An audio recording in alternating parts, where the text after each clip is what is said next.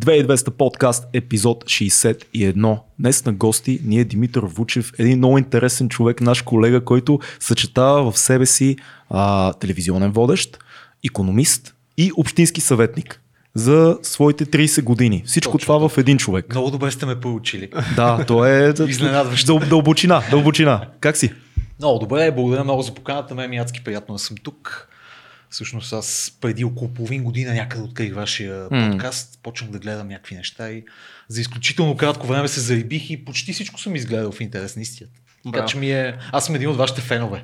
Е, благодаря ти много.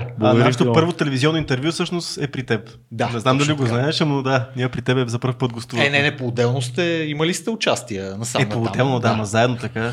Заедно в телевизия. Не. Заедно в телевизия не сме били. Да. Нали? Не сме. А и то беше малко странно, защото реално а, беше онлайн, беше дистанционно, а сега се виждаме вече очи, така, очи да, в очи, както обещахме.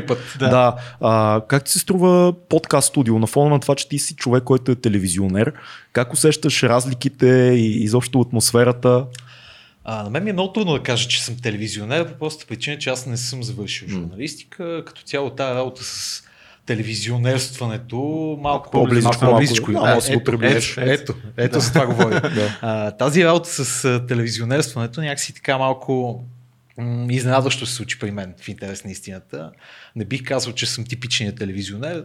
Случайно попаднах, малко повече се задържах в интерес на истината. Вече седем-осем години се занимавам с това mm, нещо. Доста е. Доста е, да. Доста е, но пък а, никога не е било целево. Някакси не. Съвсем случайно се случи в интерес на истината. Ти водиш предаването Бизнес Дейли по телевизия да, Европа. Да, да. Най-вероятно сте засичали доста от нашите зрители. Ако не, чекнете го. Мисля, че онлайн има доста неща, има, които да, могат да, да се намерят. Сериозен архив. Винаги ли бизнесът е бил основният ти интерес?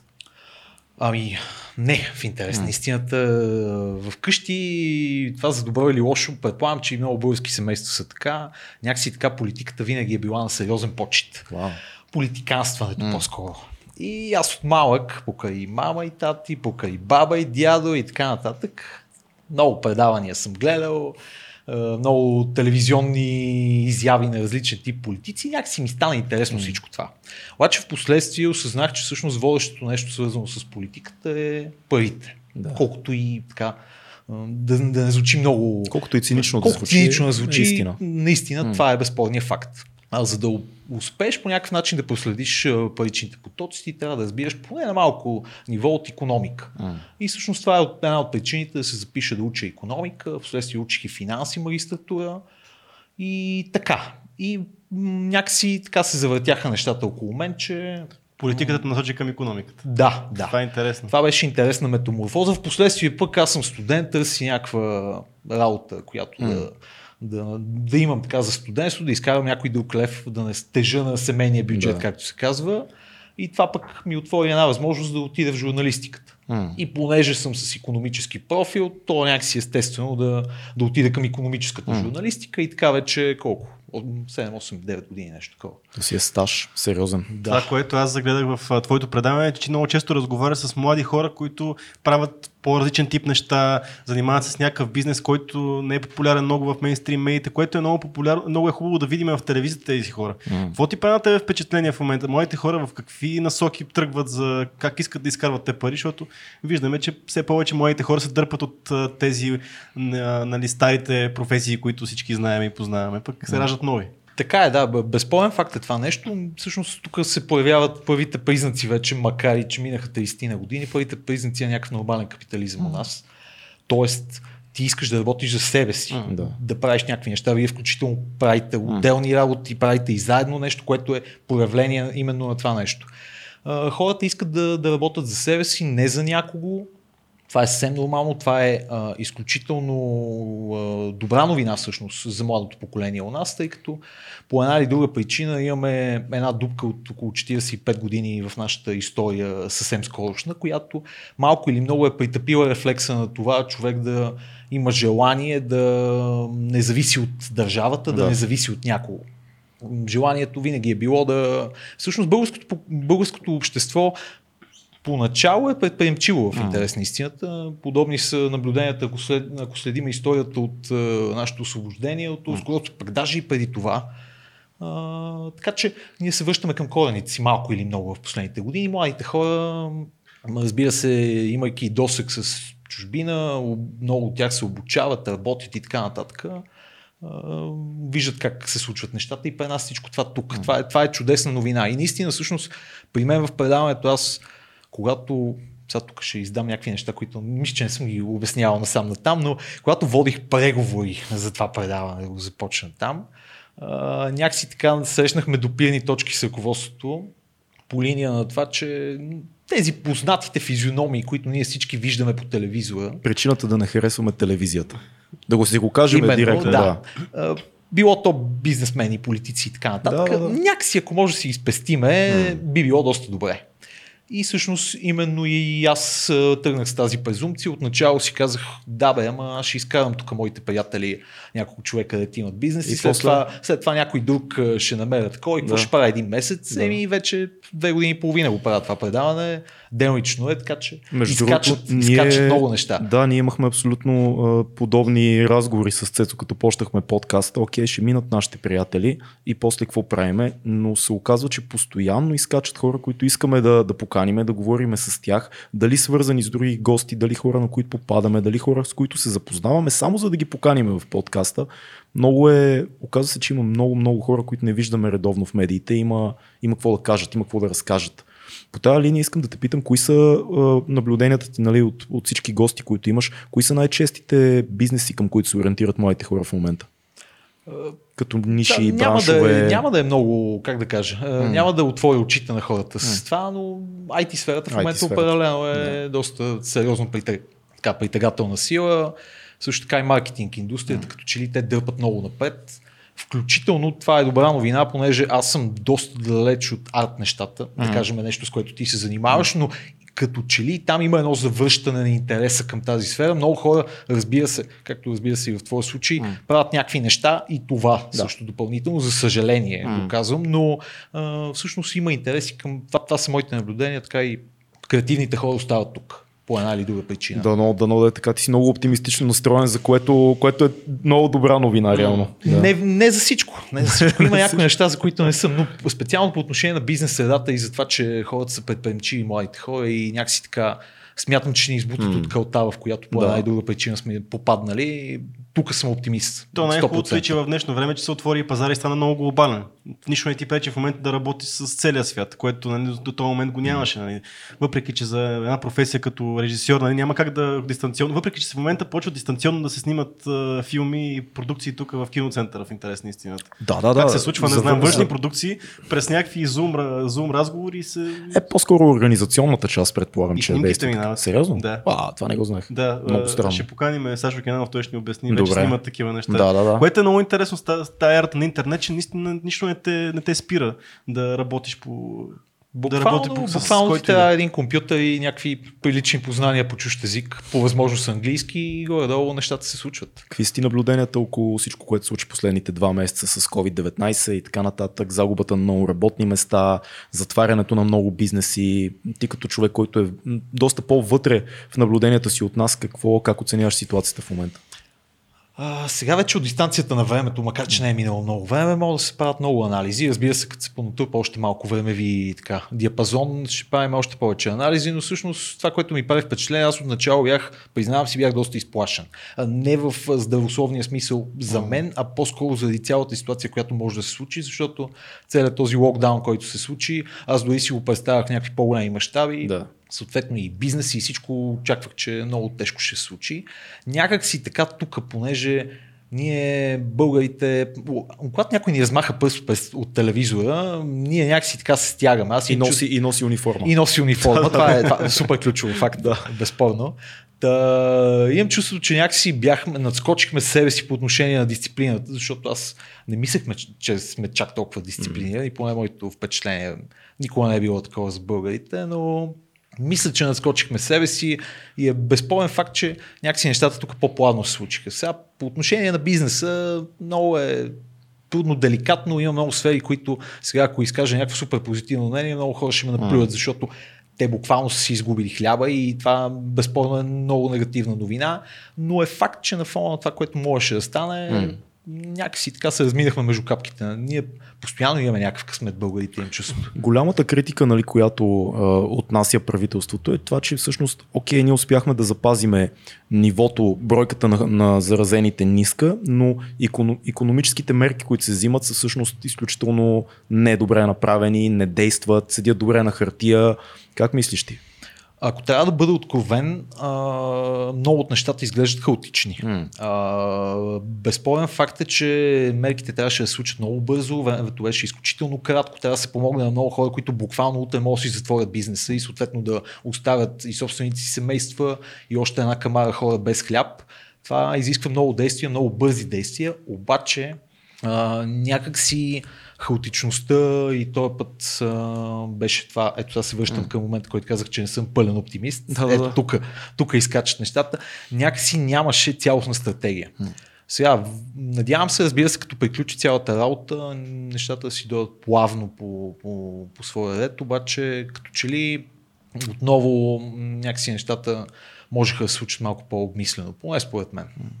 Мито, тук аз доколкото знам, на застварящи бизнеси почти нищо не се, никаква обещетение, никаква компенсация не се даде на, на затварящи бизнеси, ни по никакъв начин не подпомогна хората, които имат малък бизнес, да останат на повърхността. То това е основното нещо, основната критика е там.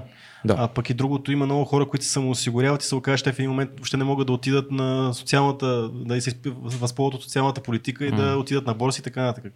Така е, така е. Ма това си е проблем, който е назрявал много преди това, да, да знам аз. Не знам какво. Така е, но пък от друга страна го има и другия момент. Ние имаме едно ограничено количество пари като държава. Представяме си, че ги слагаме тук на тази маса и трябва да раздаваме на всеки. М. Те са ограничена бройка. А. Разбира се, това, което се нарича финансов менеджмент, публичен финансов менеджмент, е ключовото нещо, което а. трябва да, така, да влезе в употреба в една подобна ситуация.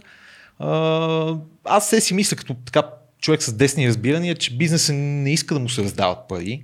Ага. Бизнес иска да не му се пречи. Да, да има условия да, да, има условия, да той да работи адекватно, ако колкото може по-ниски данъци осигуровки, това е всяко едно процентче, половин процентче и така нататък е някакъв бонус.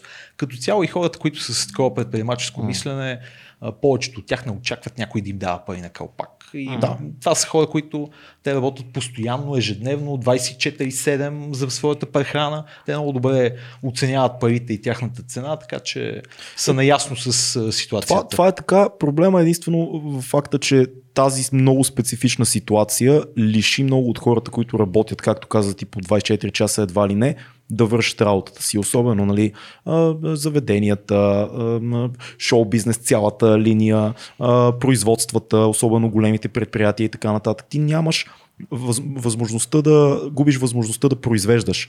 И тогава, нали, се очаква едва ли не, че държавата може да отреагира с мерки, които да балансират затварянето на, на производството. Безспорно на тях им беше забранено, да. буквално да. да работят, особено заведения, шоу-бизнеса и така нататък. Естествено, спрямо тези бизнеси, mm. то така или иначе някакви допълнителни мерки се случват, намаляване на ДДС, но аз си говоря, познавам хора от заведенията, имам и много общи приятели, mm. включително по дискотеките да. и така нататък. Не са доволни от мерките. В интерес на истината. Слушам ги, говоря си с тях, приятели са ми, спокойно могат да ми споделят. Да. Не, не са доволни от мерките. Много неща могат да се подобрят. Аз силно се надявам да, да има някаква чуваемост, mm. защото много хора говорят в един глас, че някои неща не се случват както трябва. А, така че по-скоро си мисля, че нещата ще се нагодат постепенно, но, но е факт, че някакси по отношение на здравните неща всичко беше... Айде, не супер, но беше доста окей. Okay. Много добре. Доста на фона okay. на света много добре. Доста окей. Okay. Да. По, по отношение на икономическите, стопанските мерки и така нататък, там малко поиздишахме. Да, но това е много странно, защото като гледаш някакви държави, които са толкова по-развити от нас икономически, колко по-тежък е, е удара по тях. Mm. И ти, нали, ние винаги си казваме, можеше да бъде и много по-лошо. Yeah. Реално винаги това си повтаряме и това е истината. Можеше да е много, много по-лошо от сега. Това е, това е някакъв такъв синдром, защото ти, когато си голяма държава, ти изпадаш в една, едно самозаблуждение, mm. че а, владееш ситуацията. Готов си за всичко. Готов си за абсолютно yeah. всичко. Докато при нас ние винаги сме подготвени, че не сме готови за каквото и да е. И това ни кара превентивно да действаме. Поне аз така си го обяснявам. Да. И може би това е обяснението държави като Великобритания, като Щатите най-вече. Всъщност аз вчера гледах, ако не се лъжа, данните. Около триста и седемдесет хиляди са починалите от COVID. е, wow. глобално да. в щатите са сто хиляди. Да. Тоест една четвърт, даже по-малко от една, повече от една четвърт. Mm-hmm. Тоест там, там удар е много сериозен. Аз, извиня, че те прекъсвам, но ми попадна сравнение с Сърбия. Сърбия е най, най-тежко ударената от ковид деветнайсет страна на, на Балканите и мисля, че там починалите бяха триста и, триста и кусор на две хиляди и колко заразени, което е изключително висока цифра, като се замислиш за... Те при нас са горе-долу толкова заразените. Заразените са колкото починалите, да, точно. Починалите са в пъти по-малко. Да, да, да, да, абсолютно. Просто е... Не си даваме сметка, но оценяваме понякога, че някакси, някакси минахме между капките. Дали е заради бързата реакция, дали е заради някакви странни... А, нали, хората си имат теории, тук, че сме на Балканите, такива судообяснения научни, някакви, дали БЦЖ-то, ами, не, не знам какво е, ама... Последно чух, че в Япония също, което е било задължително БЦЖ-то и там имат много ниска смъртност и пак го свързват също с... А никой не го е доказал. Никой не го е доказал, обаче пък са на наблюдение, ма, че наистина там, където на, са се вакцинирали задължително, е много по-малко смъртност. Да. Явно има някакъв. Може би е някакъв микс, защото да. Надали е едно обяснението. Аз помня в подобни ситуации, когато така, няколко фактора са навързани, никога не смятам, че обяснението е едно. Да, е някаква, е. Комплексно е. Ние тук направихме един, един подкаст, който много критикувахме мерките и финансови и така нататък. И веднага след това ми писа, защото то беше наживо, и ми писа един зрител на нашия подкаст, който ми е в приятелите във Фейсбук и каза: абе, не мога да повярвам, че говорите такива неща, ние се ядосахме, че никой не подкрепи изкуството и така нататък, че няма мерки за нас, които оставаме без работа, няма какво да правим. И той, mm. а, не мога да повярвам, че... Извинявам се. Риск, което на живота предавам. Да. А, аз му поплажих леко. А, че... Пак да се повярвам, че слушаш лоша музика. Вика, че не мога, не мога да повярвам, че примерно нямате план за поне за една година. Примерно аз се занимавам пак с такива професии, но все пак, нали, а, съм си, имам някакви спестявания. И, а, да, няма да е перфектно, няма да са перфектни нещата, но ще имам някакви пари. А, вика и, предполагам, и, и каза, предполагам, че повечето хора са така. Аз му казах: не, човек. Mm. Повечето българи нямат спестяване. Живеят месец за месец, ако имат спестяване, не могат за три месеца да си решат проблемите. Мислиш, че българи да няма фина... такава култура на, на спестяванията, няма познанията финансовите, как да си контролира личните средства. Остави вече другите, ако има бизнес и така нататък. Подобрява се това нещо, но е безспорен факт, че доста изоставаме. Факт е, че то всичко тръгва от семейството. Uh-huh. А, пак се връщаме на това нещо, което споменах, че ние четирийсет и пет години някакси са изкоренили много свойства, много рефлексии в нашето общество. Един от тези рефлексии е спестовността, поне да. Аз така си мисля. По простата причина, че тогава така или иначе доходите са били изключително ниски на повечето хора. Те са били приблизително стандартизирани в зависимост от каква професия, с някакви минимални така, изменения. Но като цяло хората не са имали чак толкова възможност да спестяват. Те са спестявали по някакви начини от държавата, които са били така или иначе наложени. Ти примерно искаш да си купиш кола. Даваш си някаква сума от а, заплатата, тя колата идва след осем десет и така нататък години, но, но те така или иначе ти ги взимат тия пари, ти не ги виждаш и вече какво ти остане, ти живееш с него, а то не е много, така или иначе. А, има някакъв такъв рефлекс, има и много инициативи в интерес на истината и от нестопанския сектор, и от всякакъв тип предприемачи, които на добра воля го правят в интерес на истината, да се отива в училище, да се говори на младите хора. Аз мисля, че има някакво подобрение по тази линия, но много изоставаме. Особено аз, понеже гледам и чужди подкасти и така нататък, Джо Роган, наш любимец общи. Там, там като отидеш и видиш само един млад човек, който е, да кажем, някакъв предприемач, а, той говори със съвсем различно съзнание от това, което ние тук имаме. Той е програмиран по съвсем различен начин още от своето детство. Ние го нямаме този момент, още поне се обучаваме, аз така си мисля. Всичко е въпрос и на семейните ценности, оттам се тръгва и последствие се отива към училище, mm. затова е хубаво и там да има някакви предмети, свързани с финансова грамотност. И така постепенно се случва. Тук, тук сме в един период на натрупване mm. на, и на капитал, и на знания, и на умения, и на рефлексии, и на познания изобщо за окръжаващата ни среда, и на философия спрямо живота, защото а, много хора сега откриват и различен тип... А, така, аз гледах включително един ваш разговор за стоицизма. Mm. А, това са философии, които са нови за българите в интерес на истината. О, да, определено. И някакси много от нещата са и неразбрани. Ние тук сме, голямата част от хората, сега съвсем скоро ще има допитване на Националния статистически институт, че има преброяване на населението и там в една от графите има а, нали, религията да си избереш. Mm. Повечето хора, аз съм убеден, по рефлекс пишат а, православни християни, mm. дори да не са покръстени, така, да. Дори просто някакси така поради, поради общността, поради родовата памет, да, щете да. Даже. А, много хора не осъзнават всъщност, всъщност какви ценности има зад това mm. нещо. Uh, ние тук някакси uh, философски много изоставаме. Това е... кои, са, кои са най-важните ценности, които ти, ти си открил за себе си в uh, християнството? Аз uh, съм православен християнин, mm-hmm. кръстен съм. Uh, сега, ако кажа, че съм най-вярващия, много uh, ще преувелича и някакви хора, които ме гледат, си кажат, топа на къв се прави. Еми, не се прави на такъв. То, кой, кой може да каже колко е вярващ всъщност, като се замислиш? Безспорен факт. Безспорен е факт. Да. И а, има и един друг момент. А, какво точно е вярата? Точно така. Това е, то, по принцип в подобни разговори трябва да се направи някакъв, някаква рамка да се положи, mm. да се положи някаква основа, за да тръгнеш да градираш от нея. Да, да, аз съм православен християнин, но всъщност това нещо, което мене ме привлича към християнството, не е толкова м- самата история или някакси така това, че има един Бог, на който ние да се молим, има отделни светци, апостоли и така нататък. Мен това, което ме привлича, са по-скоро ценностите. Mm. И тези ценности, да, един човек може да ги намери в Библията, друг може да ги намери в различен тип, включително и художествени произведения, mm. а, в зависимост вече как, как, как чете нещата през своята призма. А, смятам, че много хора в последните години някакси преоткриха тия ценности. Аз имам такова усещане сред по-младите хора. Странно е, може би, да се каже, защото пък от друга страна живеем в едно, може би, и атеистично общество до известна степен. То пак е рефлекция на онези, за пореден път ги споменам, четиридесет и пет mm. години, но всъщност ценностите са това нещо, което е най-важното. От това, което аз намерих някакси за себе си, е мисълта в посока как да опозная себе си, защото Uh, това нещо, което аз не, не знаех за себе си до преди десет години, е точно в какво вярвам.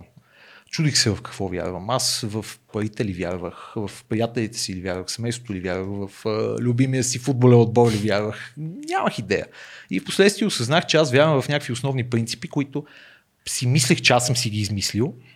Но в последствие осъзнах, нали, това са някакви лапешки такива мисли, и в последствие осъзнах, че много по-мъдри хора от мен са ги, в годините са ги обосновали, са ги идентифицирали, формирали, записали в отделни книги и всъщност така достигнах до, до факта, че аз всъщност съм православен християнин, защото всички тези ценности, които са написани там, аз вярвам в тях, но не достигнах през пътя на самата религия, mm. а през някаква собствена пътечка. Да. Според теб има ли някакво така своеобразен ренесанс в момента на първо на, на духовността, няма да казвам на религиозността, и другото, както казваш, на търсенето на философските практики, на на разширяване на хоризонтите на твоята философия, mm. защото това, което ти казваш, че в момента, нали, малко новите философии вече влизат, пък и ние наблюдаваме, че много млади хора вече наистина се обръщат към религия или към някакъв тип вярване, към източните философии, но се, а, има ли някакъв ренесанс? Аз, аз си го обяснявам последния начин. Вие знаете много добре за пирамидата на Маслоу. Mm-hmm. А, ако сме на най-низкото ниво, такива неща изобщо не ни вълнуват. Ние постепенно, да, сега може би скоростта не е тази, с която искаме,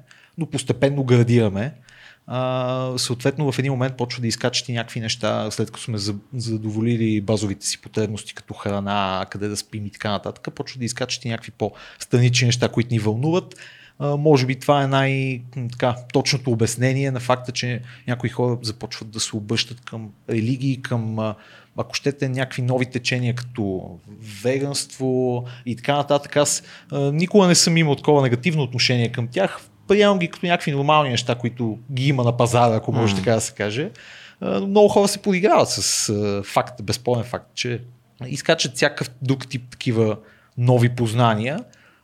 То е странно, аз... когато въздигнеш нещо, което е, да кажем, диета, и, и го качиш на, на ниво лайфстайл, нали, начин на живот, и, и от това извадиш ценностната си система, тогава става малко странно, защото е обратното. Диетата трябва да е, е рефлекция на ценностната ти система, а не от начина, по който ядеш, да, да кажеш mm. това ми е вече ценностната система. Това е, нали, странното да, в случая. Може би взаимовръзката е обърната по някакъв да, начин. Да, да. Да. Безспорен факт е това нещо, но пък от друга страна, ако хората са доволни и се чувстват свободни, абсолютно е така. Нека да правят каквото искат, стига да не ме занимават. Да, факт. А добре, мислиш ли, че има цялото това връщане към духовността, за което говорихме, е всъщност симптом на това, че реално през последния един век махалото отиде, нали, историческото махало отиде много в ляво и сега лека по лека се връща все повече и повече към търсене на ценност, на система, на фундаменти, на малко по-консервативно мислене, точно защото последните, особено петдесет години, избоя либералното на максимум, стигна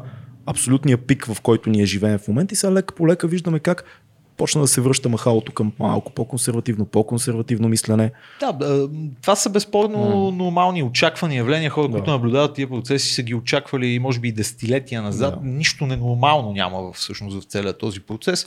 Големия проблем всъщност на въпросното махало, което визираше, че то, когато завие в едната посока, скоростта му се увеличава, тръгвайки да. в другата посока. Да. Тоест, ако ние прекалено много завиеме в дясната посока, тук се появява големия риск. И тук избояват различни феномени в различни държави, които наблюдаваме. Няма нужда да ги визираме, като да кажем, включително и в Съединените щати. Аз в интерес на истината на изборите две хиляди и шестнадесета мисля бяха. Да. А, някакси така симпатизирах на Тръмп. Mm-hmm. Не за друго, защото Хилари Клинтън за мен беше еманация на статуквото, на това, което така или иначе се е случвало mm-hmm. години, години наред. Сега, окей, Тръмп не беше най-добрия, може би, вариант, но пък от друга страна беше някаква прилична алтернатива. Тоест аз... Със сигурност им размъти водата много. Много им размъти водата. Въпросът е, че размъти много други неща, които може, може би и не трябваше да пипа по yeah. някакъв начин.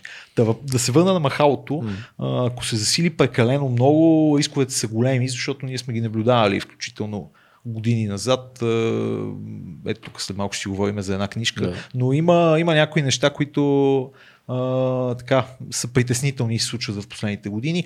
Прекалено либералния свят и това, че ние даваме много гласност на джендър идеология и на подобни неща, които аз ненавиждам и си го признавам съвсем откровенно, вади на показ и други неща, като неонацизъм и други течения, които отново се възраждат, включително в Германия, където Uh, някакси може би никой не го очаква. Последното е... място, на което очакваш да се появи. Е, пак. Това е големия проблем за мен. Uh, някакси проблема не... е в крайностите, така ли? Винаги. Mm. Винаги е проблема в крайностите. Човек трябва да се опитва някакси да е балансиран и другото, което трябва да се опитва е, поне аз съм си, си мисля така за себе си, е да, да разбира другите. Да. Uh, Защото ние много, много често изпадаме в ситуация, в която виждаме някаква гледна точка, която не ни харесва по една или друга причина и си казваме, този е много глупав, много е тъп, какви глупости говори сега. Само, че ние нито знаем личната му история, нито знаем призмата, през която изобщо говори всичко това, нито знаем неговите приятели, кои са и така нататък. Всичко около него е някаква енигма за нас. Съответно, това да се поставя някакъв вид етикети на тази база е, според мен, е глупаво. Обожаваме да съдим. Това ни е толкова човешка черта. Просто ние, любимото ни нещо е да отсъдим, да, да отсъдим, да видим нещо и да кажем, този е такъв, това е така. Нямаме цялото знание, нямаме а, наблюдение, нямаме подробности за живота, не ни хрумва да се поставиме на мястото на някой и първата реакция винаги е съдиме, съдиме, съдиме. Ема ние пък и много обичаме да се делиме. Има го един трибализъм винаги в нас, че... Маймунки. Маймунки, да, да, винаги искаме, този не е от нашето общество, той е друг. Това точно. На... И, и реално това дали не според мен е голям проблем. Това, то трибализъм според тебе някога ще изчезне ли в... Защото из тия амплитуди, както говориш, по-скоро той не трябва и да е махало, а пък той, той, той трибализъм засилва тия ефекти според мен. Защото... Това е много интересен въпрос. За, да, за съжаление е така. Тук и някакси нашата народа в психология е такава, че ние обичаме да се разделим на групички, на отделни партии, ако щете даже за политиката, ако си говорим. Всеки да си е шеф по някакъв начин и той да води някаква група от хора по възможност. Тази група от хора в последствие тя вади някой друг лидер, там става някакво разбиване. Всеки иска да е вожд. Всеки иска да е вожд, никой не иска да е индианец. А всъщност е много по-интересно да си индианец, в влизайки в тази метафора, по простата причина, че а, ти тогава наблюдаваш процесите, може да ги анализираш много по-обективно, много по-рационално. Отвътре. Много по-отвътре и всъщност, ако си достатъчно интелигентен, би могъл mm. и да правиш много, така да си прокарваш своята гледна точка по мек начин, mm. който мек начин всъщност е доста по-устойчив в дългосрочно, ако се замислим. Меката дипломация. Абсолютно. Да. Ма сега успяхме и покрай, по време на кризата пак да се разделим малко на фракции. А, малко. Много... не, Защо не особено...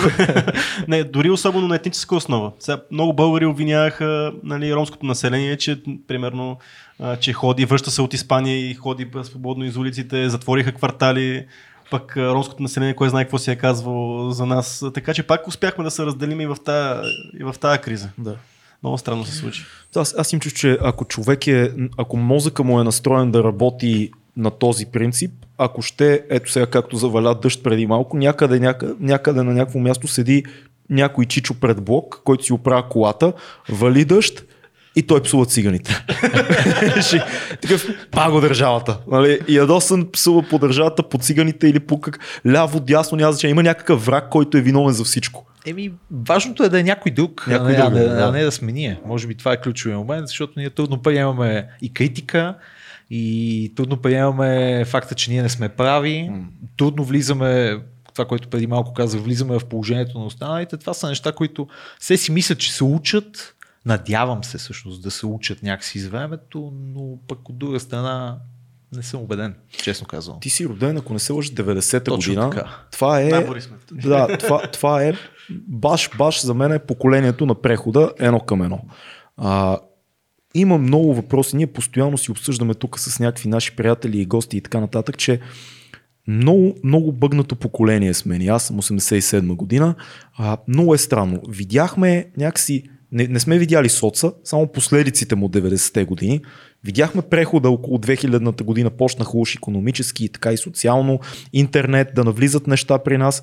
Обаче носим, все едно носим на гърба си ехото от едни трийсет-четирийсет години назад. Много е особено. Какво не ни е наред? Е, това ми е въпросът. Какво не ни е наред? Това е много сложен въпрос. Сега, сега като се замисля, наистина адски сложен въпрос. Mm. Наистина сме преходно, ние сме точно разкрачени някакси в, в двата свята. Защото сме възпитани от това поколение, което е живяло. Абсолютно, да, това, да, да. Абсолютно. Всъщност те деветдесетте години не бяха много по-различни. Не съм живял естествено в осемдесетте, но това, което чувам и това, което подразбирам така от познати хора, не са били много по-различни, mm. поне до, до една определена там година, деветдесет и седма визирам mm. най-вече. Оттам се тръгва някаква промяна, но първите шест-седем години горе-долу това, което е нашето детство. Имало е банани навсякъде, така че не ти банани е имало, аз дори си спомням и сега наскоро се сетих за една история, малко се отклонявам, извинявам се, ама... Време има. Да, да, време, знам, че време има. Uh, сетих се за една история, разказвах и на мои приятели, аз това, което си спомням от Джан Виденовата зима е отварям хладилника и гледам една лютеница наполовина. И нищо друго. Да. И нищо друго. И това ми се е запечатало в съзнанието и ще стои там най-вероятно цял живот. Та... Всъщност много неща имаше, но и много нямаше деветдесетте години, но пък имаше някакви интересни неща, които се случваха, много нови неща. Аз понеже съм от квартал Диана Бат. А, в съседния блок живееше един човек, който може би познаваш, рапърът Слим. Познавам го, да, Слимарта. Така, около него се въртеше една рапърска групичка и те всичките бяха, да кажем, едно от десет години по-големи от мен. Да. И аз малък там и тичах около тях, да откривахме е, една, една млада прослойка там, родени около деветдесета година, откривахме и е, изкуството всъщност покрай подобни особи. Та това е нещо, което нямаше как, няма как да се случи, да, може би да, осемдесетте да, години. Беше супер интересно в интерес на истината. Та, ние сме някакъв много странен микс. Uh, което пък от друга страна ни дава, според мен, някакви, някакви положителни, така, положителна основа, на която да стъпим, защото uh, това, че сме възпитани от хората, които са изкарали, айде не основната си част от живота, но голяма част и така, основополагащата си част от живота по времето на соца, uh, ни дава именно двете гледни точки. Mm. Uh, имайки двете гледни точки, ти знаеш uh, към какво не трябва да се връщаш, знаеш кои са разделителните линии, знаеш, че има и момента с пълния хладилник и момента с половината лютеничка в хладилника. Тия неща ти ги знаеш, докато сега един млад човек, аз имам много готини млади хора в интерес на истината, да кажем поколението между петнайсет и двайсет годишните в момента, супер готини хора има, има много, много свестни хлапета, но те малко или много са отраснали със след това нещо в ръцете буквално. Не, че на мен не ми е постоянно в ръцете. Да, точно това ще ти кажа и на нас май не е абсолютно така. Но някакси техният живот е минал на съвсем други обороти и са презадоволени от всичко. Ние тогава не бяхме презадоволени. Аз поне не бях. Така аз е, Uh, имах моменти, когато искам да си купа някакви много яки маратонки или някаква тениска или някакви къси панталони и просто няма пари за това. Когато нещо. Някой имаше най-кове в квартала, това беше събитие. Беше брутално. Беше събитие. Комшията като си купи едни а, едни ваше квартал, най-кове. Колко време ти деца ходят с най-кове? Два-три дена изкарате с най-ковете? Или? Няма да кажа. няма, няма да разказвам. да.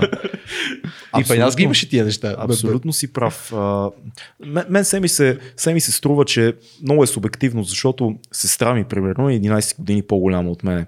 И, и нейната гледна точка е, тя казва, ти нищо не помниш от тия времена, реално. Ти деветдесетте си бил хлапе, а за осемдесетте даже те е нямало. Не е точно така. Странно е много, защото родителите ни, примерно, те, те ще кажат, вие нищо не знаете, вие сте чули най-финалното ехо вече. И може би би било много полезно, ние постоянно с Цецо говорим тук за някакви книги, като Архипелага на Солженицин и така нататък. Велика книги, книга. Велика. Брутална. А, там наистина си даваш сметка какво е било и защо е проблем да, да се случи пак това нещо. А, защото да, ние чуваме ехото, Виденова взимала балата. Факт, малки сме били, усетили сме тия неща, спомням си как нашите правеха магии, за да направят кремвиршите да изглеждат като привлекателно ястие. И се баща ми и Бог да го прости, беше фокусник на това да каже, знаеш какво ще вечераме? Какво? Кремвирши. И аз му направо, просто защото поднася на този въпрос. Е. Но всъщност, като погледнеш какво е било петдесетте, шейсетте, седемдесетте в източния свят, целия Русия, целите Балкани, лагерите, невъзможността за свободно слово, малките намествания в системата, за които пише Георги Марков в неговите книги. Това просто е нещо, което е непредставимо за нас в момента. Ние някакси израснахме с идеята, че аз като имам нещо да ти кажа, аз ще го кажа, не само на теб, на целия свят. Аз ще се погрижа да изкрещя моето мнение за всички. А това е толкова ново нещо за родителите ни. Абсолютно да, безспорен факт е това нещо yeah. и те не могат да свикнат с, с тази гледна точка. И друго нещо, с което между другото по-опитните хора не могат да свикнат, е факта, че социалните мрежи, които са с огромно влияние върху нашия живот в момента, чак според мен ние не можем да осъзнаем точно колко голямо влияние имат те. А, социалните мрежи не са... А, мрежи в смисъла на новинарски мрежи. Да. А, това е едно поле, където всеки може да изрази мнение. Аз имам така известни моменти, в които се опитвам да обясня на баща ми, той не е толкова възрастен, той няма шейсет години. Mm-hmm. Опитвам се да му обясня, че нещо, което да е написано във Фейсбук, не е истина. Да. И това се възприема като все едно е казано някъде от някого, т.е. е сто процента истина. Някакси живеем ние в един свят, всеки, може, всеки, както и ти каза, може да крещи, може да вика каквото си поиска. Което от друга страна, освен че създава шум в системата, а, в един дългосрочен план може би създава много дефекти в нашите възприятия. Смяташ ли, че ние като поколение страдаме от едно такова системно недоверие? Ако родителите ни са по-скоро поколението на доверието, щом, щом го казано. Има като новина е факт, случило се, при нас е другата крайност, която ние прочитаме нещо и първата реакция, това няма как да е така. Трябва много да се убедиме, за да повярваме. Те и доста глупости се случват, които абсолютно. Се оказват абсолютна истина. Да. И ние като ги видиме си казваме, мамо, става, да, това, да. Това няма как да е истина. да. Има един сайт, знаете го добре, не новините. Mm-hmm. Има някои заглавия, които звучат много плашещо, защото е написана статията примерно две хиляди и десета година. Тя, да. Тя се случва в последствие, десет години по-късно. Та, да, ние сме с огромно недоверие. Да, социалните мрежи създават този проблем. Но от друга страна ние не може да се откачим от тях. Те са такава част от нашия живот и а, човек ако няма, а, ако няма досег с тях, ако не следи какво се случва там, той тотално изпада извън борда. За съжаление е така. Говорим информационно не само, защото някакси информационно, айде, мога да се допиташ и до някоя друга медия, истинска, реална медия, не социална мрежа, но процеси, явления, начин на мислене, всичко това се следи в социалните мрежи изключително бързо, лесно сега в момента. Да. Ти можеш да формираш мнение за мисленето на някого, м-м. за неговите възприятия. Именно благодарение на тези социални мрежи в последствие да знаеш този човек, може ли да ти бъде приятел, да, може ли да. да ти бъде бизнес партньор, може ли да нещо си там да правиш него, ако погледнаме примерно към твоята сфера, да правиш примерно песни с него м-м. по някакъв начин. И това е много лесен досег, така че ние няма как да се откачим. Това, това за съжаление, ще бъде все по-голяма част от нашето ежедневие. Ти говориш преди малко за презадоволяването на младото поколение, пък аз имам една теория, че, а ти говориш за служеници ни, за философи mm-hmm. и така нататък, за книги. А, пък а, идеята, аз, аз имам една теория, че в момента има точно това информационно презадоволяване. Да. Защото има толкова много информация, че ти въобще толкова много книги мога да четеш, да, толкова много видеа, толкова подкасти, че ти въобще служеници, то просто, то е там, ама ти не мога да го изровиш, примерно. Това не ти така, представлява че... интерес, ти като виж тия две хиляди двадесет и осма страници, ти кажеш, как ще се занимавам аз да ти чета тук? Не само това, ако кажем, че едно време имало много по-малко информация а, и ние знаеме каква е информацията и може да се доберем, но не в момента ние може да разберем, че има някакво решение за някакъв наш проблем. Да. Това според мен е големия проблем в момента. Така че имам... това презадоволяване с информация и прекалено много информация води до дезинформация. Аз това е винаги казвам, че... Да, така. Безспорен факт е това нещо и, и води до един друг проблем, който аз включително за съжаление откривам и при себе си, а, води до трудно концентриране, mm-hmm. трудна концентрация, защото включително като тръгна да чета някоя книга, ме ми трябва, имам си нещо като мини ритуал преди да започна да чета книга, за да мога да се изолирам от телефона, от компютъра, от телевизора или каквото има около мен, а, а това е нещо, което някакси преди години го нямах. Да. Преди поява, или поне преди засилването на Фейсбук, mm. на неговата важност за нашия живот, да кажем от преди десет на години. Просто сядах и почвах да чета и една подобна книжка, две страници, изяждах на куп. Да. Сега някакси, докато се настроя, докато и нещо изкочи от някъде, някой поп-ъп на телефони някаква... и така нататък. Това е много голям проблем за мен и, а, и се си мисля, че за съжаление... четенето ще остане на заден план. Дано, дано не е така. Много е странно. Имам, аз някъде включително при вас в някои от изданията слушах за аудиокнигите. Mm, Това да, е някаква много добра альтернатива mm. в интерес на истината в момента. Особено ако спортуваш, ако шофираш и така нататък. Със сигурност. Въпросът е, че а, четенето от хартия и писането на ръка имат включително и по отношение на мозъка едни специални mm. влияния, които те карат да запомниш информацията, да вникнеш в нея. Докато слушането, четенето включително от устройство като Kindle, да кажем, и от монитор на лаптоп, там информацията се възприема и от окото включително по такъв начин, който в последствие не остава в мозъка с такава трайност. Спорна, спорна тема е, значи има едни изследвания, които твърдят, че когато слушаш книгата е абсолютно същото, както когато четеш. Защото когато четеш, ти пак си го казваш в главата. Лично за мен, въпреки това изследване, аз намирам за много различен експириенс да чета и да слушам книгата. За мен това са две съвсем различни абсолютно, изживявания. Да. Защото имаш много субективни фактори. Актьора, който чете, темпото, mm. това, че ти почти винаги, когато слушаш книга, правиш и нещо друго, т.е. то ти взима от вниманието. Дори да е mm. миене на съдове или тичане, спортуване и така нататък, винаги има и нещо друго. Докато книгата е в пълна тишина, да четеш и ти да чуваш главата си, мислите си от това, което четеш, това е много, много странно и много по... някакси по-задълбочено е, не знам, така го усещам, различно е. Безспорно и при да. мен, от друга страна пък, като погледнаме, ако гледаме вече някакви данни и такива неща, продажбите на книги скачат изключително много. Да. Сега изключвам последните два-три месеца, естествено, поради ситуацията, в която бяхме, но всъщност продажбите на книги в България с едни десет процента растат всяка година. М. Бройката на различните издания също расте, всякакъв тип литература вече се появява и специализирана, и неспециализирана. Така че пък от друга гледна точка хората купуват. Mm-hmm. Знаеш коя е най-продаваната книга в България за всички времена? Не е Библията. Няма представа. Ще паднеш. Това е хороскопа, годишния хороскоп. деветдесет и трета година, да, това, това отчето в една книга е факт, се оказа. деветдесет и втора и трета година за първи път се издава книжка за дадената зодия, годишен хороскоп. Мисля, че продават около сто и петдесет хиляди от книга, което е... А, автора беше написал книгата, защото разказваше човека, който е бил в това издателство и каза камион с пари от книги. Да. Вика, ние вика, бяхме в... сънувахме, че сме изкарали пари от хороскопа. От хороскопа. Да, да, безумно е. Това, което кажеш за, за аудиокнигите, според мен е много, много зависи до характера на човека, до, О, да. до начина, по който мислиш, защото има хора, които могат да се концентрират много по-лесно, когато слушат съдържанието, има така хора, е. които много по-лесно, когато седнат на... Но това, което го кажеш, аз също губа много концентрация, особено сядайки или пък дори гледайки филм. Аз забелязам, че на скучните моменти си отварям телефона, което аз, аз между другото бягах да си купя смартфон дълги години. И си казвам, не, само флипончето, тук само очало и това е. Обаче, толкова малко време ти отнема, за да ти се релайерне мозъка и да почнеш отново да искаш постоянно, постоянно ново съдържание. Чопката, ново чопката е, седиш, е. Заглеждаш се, браза зачиташ се, се, и, и, се и маймунката излиза. А, нещо пропускаме. Нещо, да, да. Пропускаме нещо. Да, да, да, пропускаме в момента. Ужасно нещо е.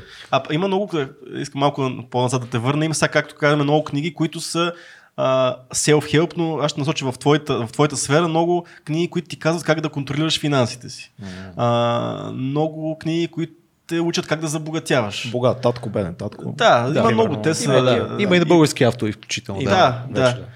Колко ценни могат да бъдат такива книги и колко, много, и колко от тях се пишат просто за да се изкарат ни пари от тия книги, защото сега в момента има търсене, да кажем, в тази посока.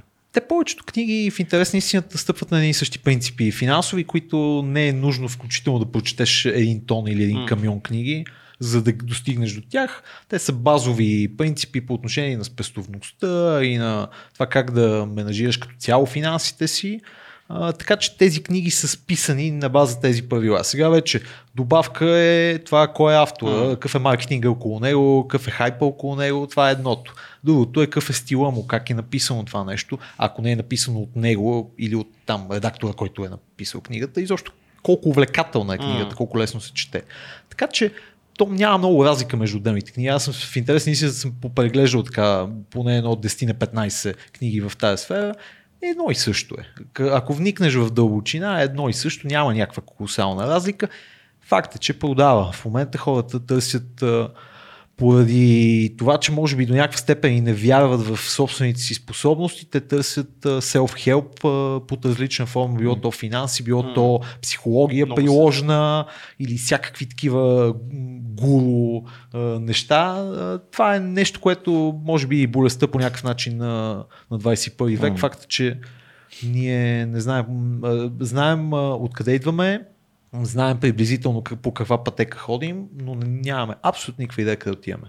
Хм.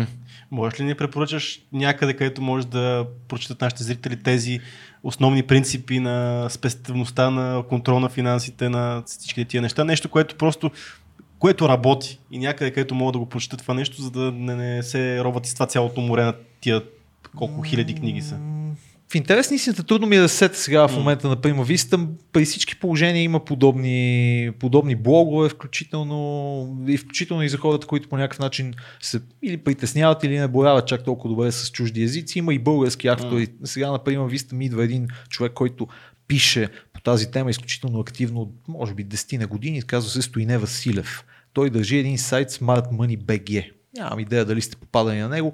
Той е личен финансов консултант, но, но без гуру елемента. Да, а, което е това, много важно. Това е супер важно. Да, да. Той човека просто това се занимава, той е бил финансист по различни компании и така нататък. И изведнъж почват някакви хора да го търсят. Абе, я дай тук един съвет mm. за моят бизнес, за това апартамент, дали я си купа, дали не си купа, така нататък. Той казва ми, по-добре си направя бизнес от това нещо. Mm. И всъщност почва да го прави супер практично. Та това е един пример на човек, който го няма гуру елемента, няма някакъв супер хайп около него, не е захаросан маркетингов тип. А, така че има. Има подобен тип а, по, така, места, включително и в българското онлайн пространство. Които... Изключително интересни са, те много нашумяха тук последните няколко години, всички YouTube финансови гурута, тип Тай Лопес и... И български вече имаме. Имаме има, и български, има. Да. Дама, трима видях. Които като ги погледаш малко е много, много интересно, защото той това да ти даде финансов съвет е сигурно десет процента от неговото съдържание. Много по-голяма част е едно психологическо надъхване за теб, че ти можеш, че е възможно, че много често те казват, без да правиш нищо можеш да изкараш едни много големи пари, виж мен, и нали, кукичката, която е сега, дай двайсет долара за моя семинар, не, първия семинар обикновено е безплатен, да. След това двайсет долара за семинара, също се скам, по-голямата част е измама, реално, но, но хората имат нужда, имат нужда да, много обичаме да, да ни казват, нали, ти можеш, ти ще го направиш, има по-лесен път, аз вече съм минал оттам. Някакси, даже бях гледал скоро един документален филм, който се занимаваше с идеята за self-help книгите и филмите и че то е пристрастяване само за себе си. Защото мозъкът ти решава, като прочете дадената self-help книга, че ти си свършил нещо. Той цяло отчита действие, а ти нищо не си направил. И след това дропва това пак, той е ендорфин и си кажеш, трябва да прочета още нещо, има, има друга информация, има още, още ценно, намираш, прочиташ новия автор или гледаш новото надъхващо, мотивиращо клипче за бъдещето ти и си кажеш, ето, свърших нещо. Да.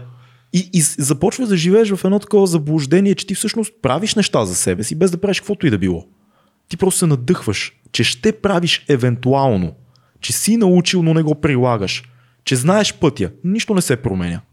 Просто една доза такава а, химия в мозъка ти за вратички, въображаеми. Аз лично това нещо си го обяснявам и е безспорно mm. така, без да съм, без да съм гледал въпросния филм, имам абсолютно логика в това нещо. Аз си го обяснявам по следния факт, както и преди малко споменах, ние не знаем къде отиваме. Да. А, когато не знаем къде отиваме, винаги имаме нужда от бекъп вариант, поне един.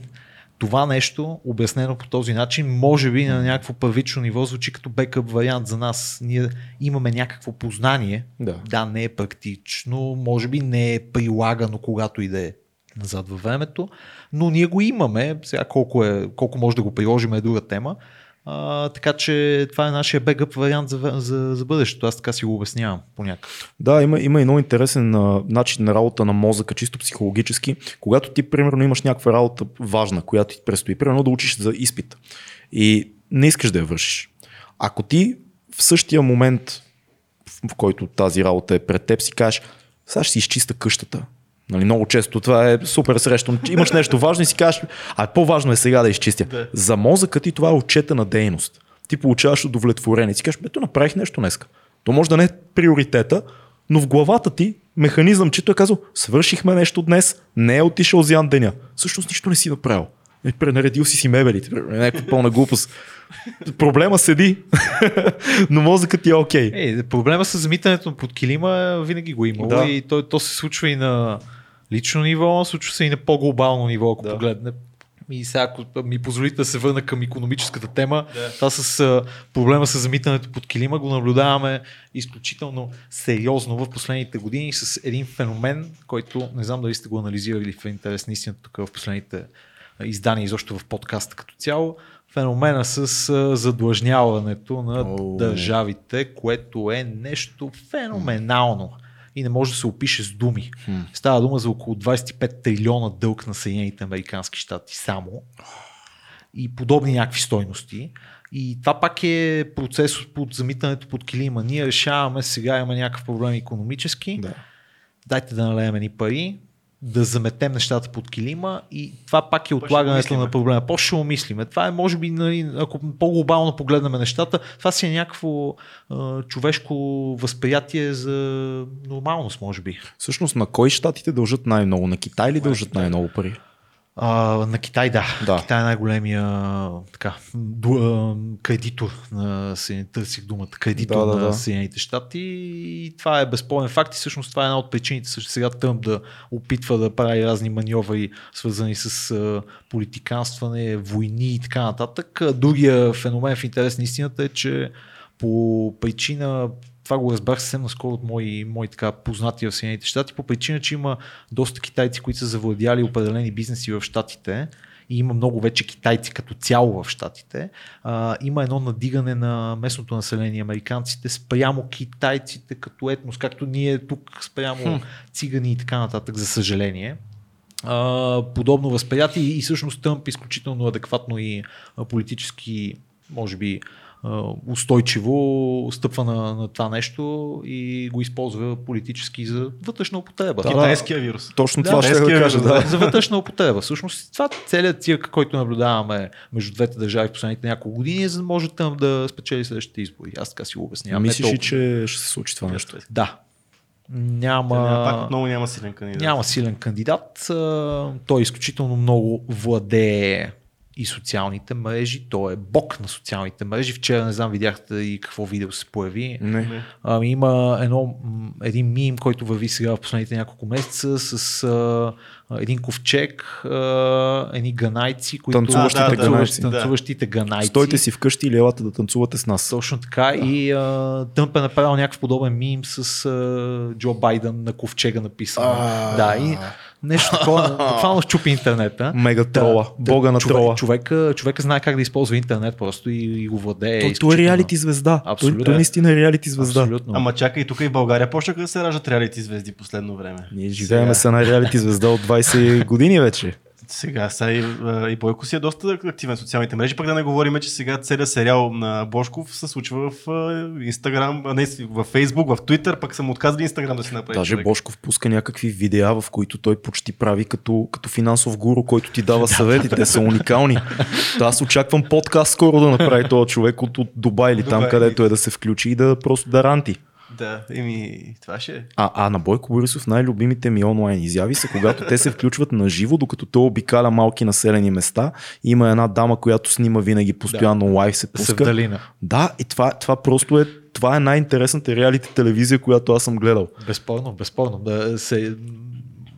Човека дава това, което хората търсят. Да, факт. факт.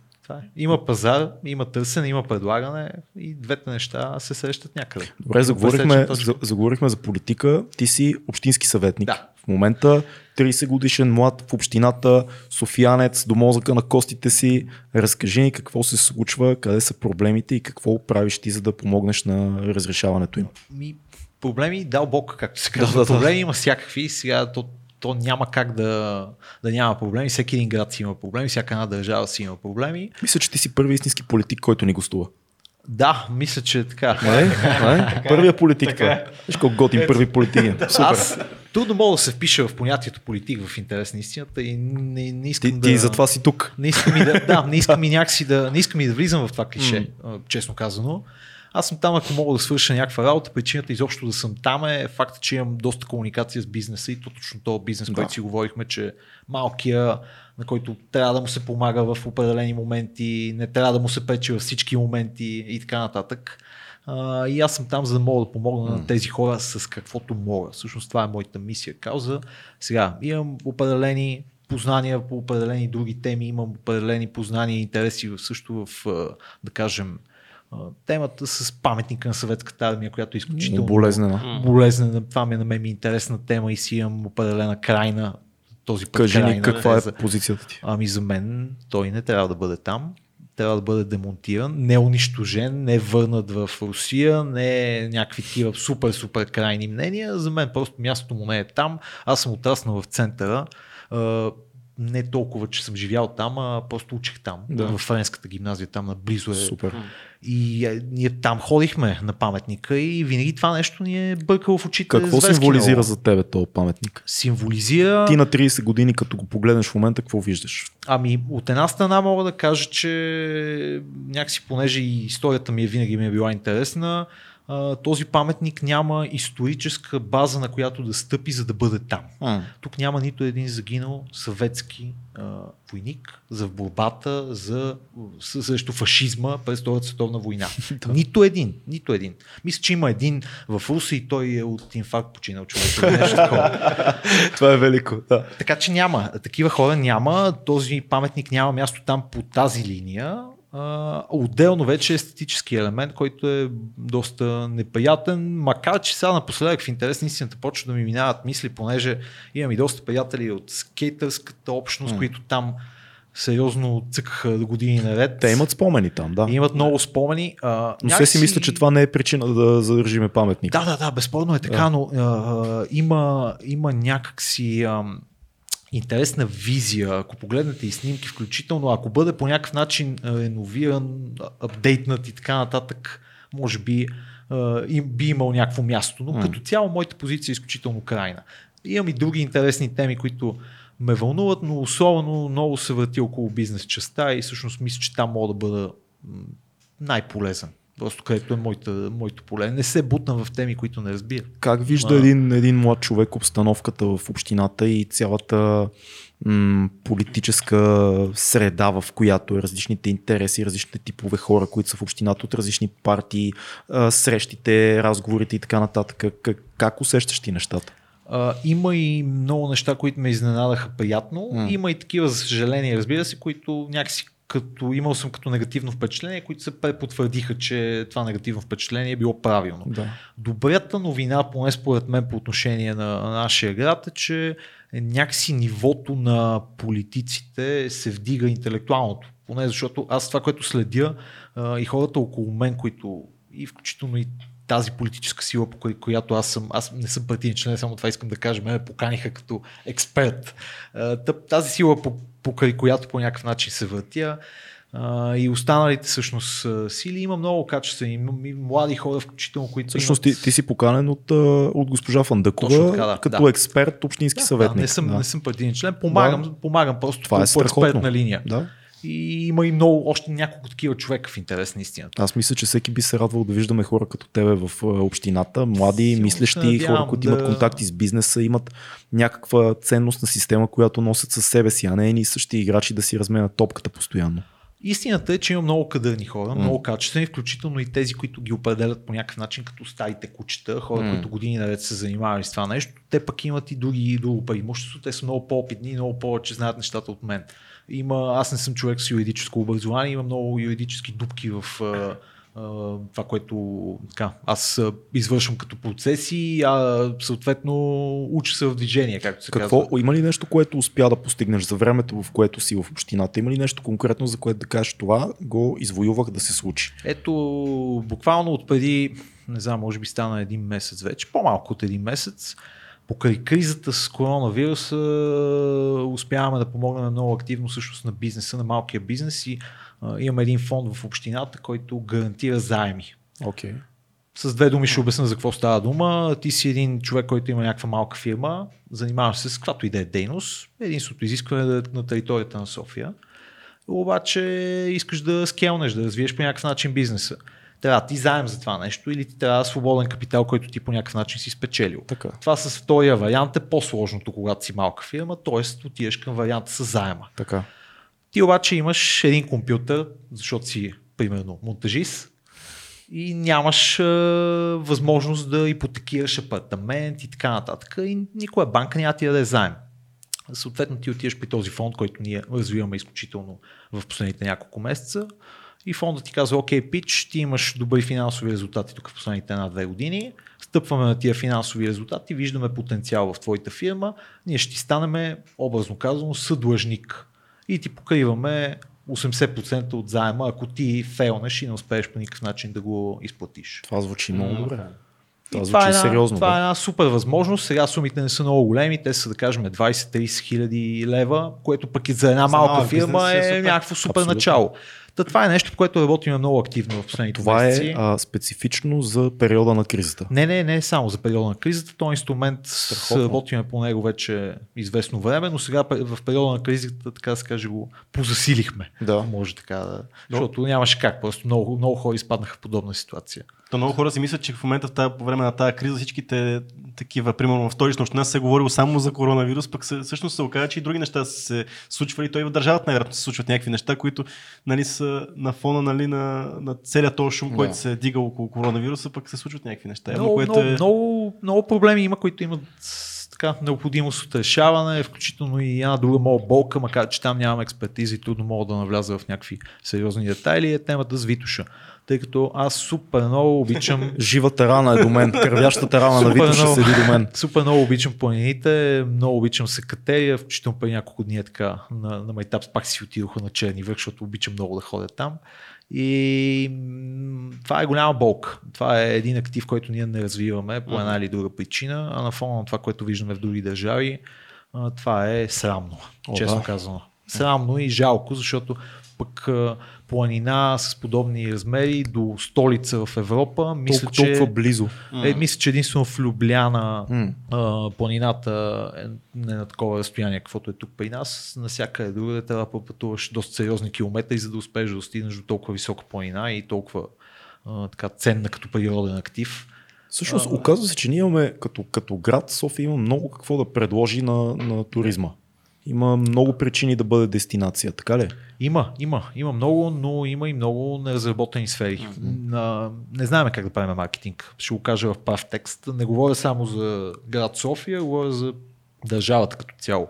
Сега преди няколко дни се пусна едно видео, не знам дали ви попадна, по отношение на... Да, чудесно направено. Много добре видео. направено. Първото много добре направено за толкова много години. А, Александър Станишев е оператора на точно видеото. Така, да.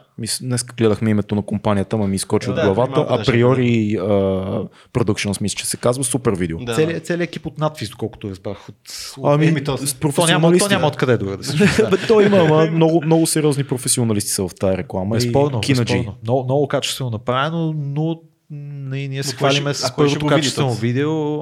А, идеята, доколкото разбираме, да се завърти по разни канали, като да кажем Евроспорт, Евроспорт и нататък. Не знам дали да ви е попадало там, видя има подобни да, за Малайзия, за да, да. Филипини, за друг подобен тип uh-huh. държавите. Горе-долу са в подобен шаблон направени. Минутка и половина, када и от различни... Това видео свързано ли с общината по някакъв начин или не, нещо не, не, частно? Не, не, това е на държавно ниво, това okay. е Българската агенция за инвестиции. Всъщност okay. видеото им, така, рекламира България като инвестиционна дестинация. Да. Но подобен тип видеа, подобен тип контент с подобно съдържание, ние до момента не сме имали в такова качество, mm. за съжаление. И това е големия проблем при нас. Наскоро се шегувахме с един от колегите общински съветници, той е археолог, доцент по археология, да. Много сериозно име в тази сфера. Той казва, отиваш в Гърция, там има един камък на земята, който никой няма идея точно каква му е историческата стойност, обаче веднага таксичка, продават го а, много добре. Продават го брутално много, да. Продават се, да кажем, магнитчета и така нататък. Ние тия неща някакси не ги умеем, което е много тъжно. Ма ние едни българчески скали, там няма по никакъв начин нищо не се взима от тях. В смисъл, то даже в момента хора, даже българи вече не ходят там според мен, защото те вече не знаят за... А пък... Там, там проблема е, че доста трудно се стига. Има, няма, няма път. Чисто като да. Разстояние и по въздушна линия и по пътища не е никак далеч, обаче пътя е доста неприятен и много хора избягват да ходят там. Интересното е, че София според мен има какво да научи за маркетинга на града си от Пловдив, примерно. Mm-hmm. Може би в Пловдив е, е града, който така ми хрумва с най-добър маркетинг за, за туризъм в България, това, което съм виждал. Говоря на историческо ниво, защото и Бургас има много добър маркетинг и, и града се развива много добре напоследък, но някакси Пловдив успя да накара чужденци да идват в Пловдив заради историческа стойност, заради а, всичко, което те изваждат на преден план и каза, това е нали, най-древния град и така нататък, което е вярно и е прекрасно, но и в София има неща, които да се промотират, просто не го правиме. Има доста, да. Има, и виждаме и, само проблеми. Има, има и много неща, които и ние самите, макар че живеем в този град, може би не сме забелязвали. О, да. Съвсем така в ежедневието, в което се намираме. Всичко е до промотиране, всичко е до маркетинг. И всъщност този маркетинг е това, в което може да се стъпи в последствие и ние по някакъв начин си повишиме собственото самочувствие, защото ние сме с доста потиснато самочувствие, ние постоянно се заглеждаме на всякакъв тип проблеми, които да, безспорно ги има, но някакси не, не е това основата, не, не се гради по този начин, не се градира по този начин. Mm-hmm. А, вчера ми попадна една снимка на графа от две хиляди и шеста година и същата снимка от две хиляди и двадесета. Сега, графа имаше много проблеми, не разбирайте.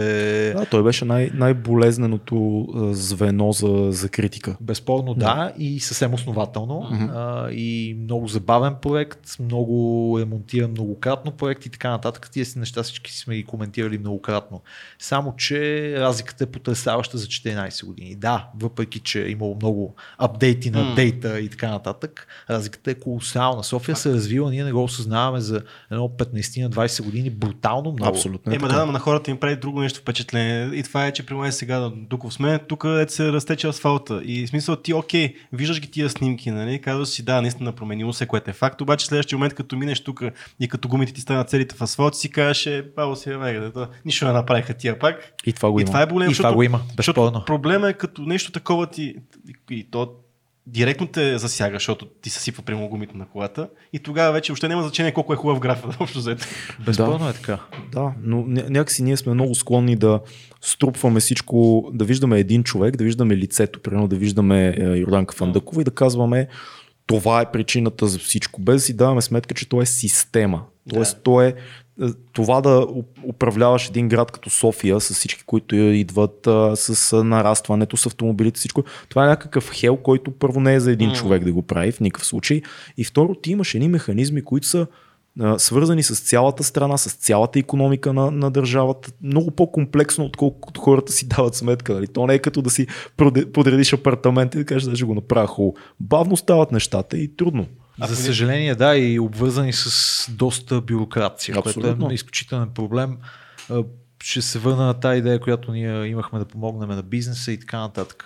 Това нещо, докато се случи и не защото някой го е бавил, измина изключително много време. Да. Чисто да се завърти колелото, да го побутнеш, да малко така да набере скорост и така нататък. Бавни процеси, които изискват много време и за съжаление нещата се случват така. И, и хората не осъзнават всъщност, че в голяма част от страните нещата се случват доста бавно. Ако погледаме на ниво Европейски съюз, има някакви казуси, които се влачат с години.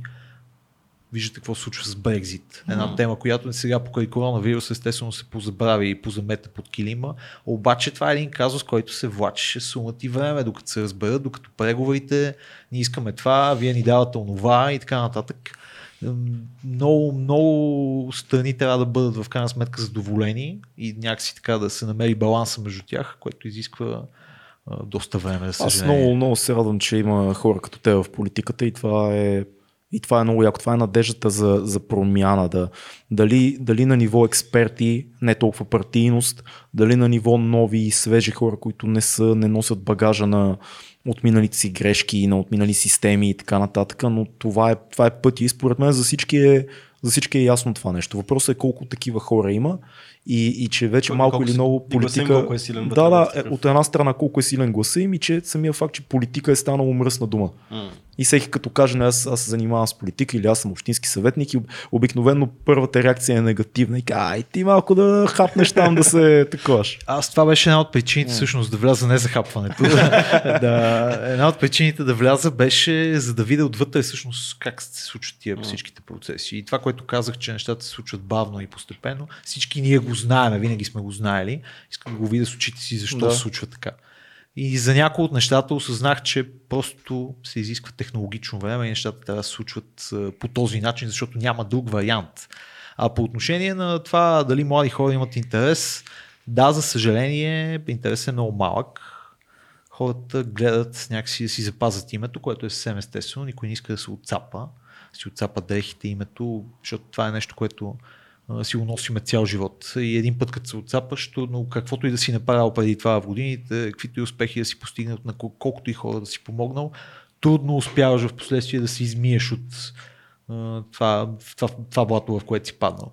Аз все пак приех, че иска си да служа от гледна точка на това, че ще помогна на тези хора, с които така или иначе години наред съм се занимавал. За момента не съжалявам, нямам идея какво ще стане до края на мандата. Една година ли? Колко време? време си от, от, от ноември, mm-hmm. а, какво значи това? Половин година. Половин, половин година. Половин година, да.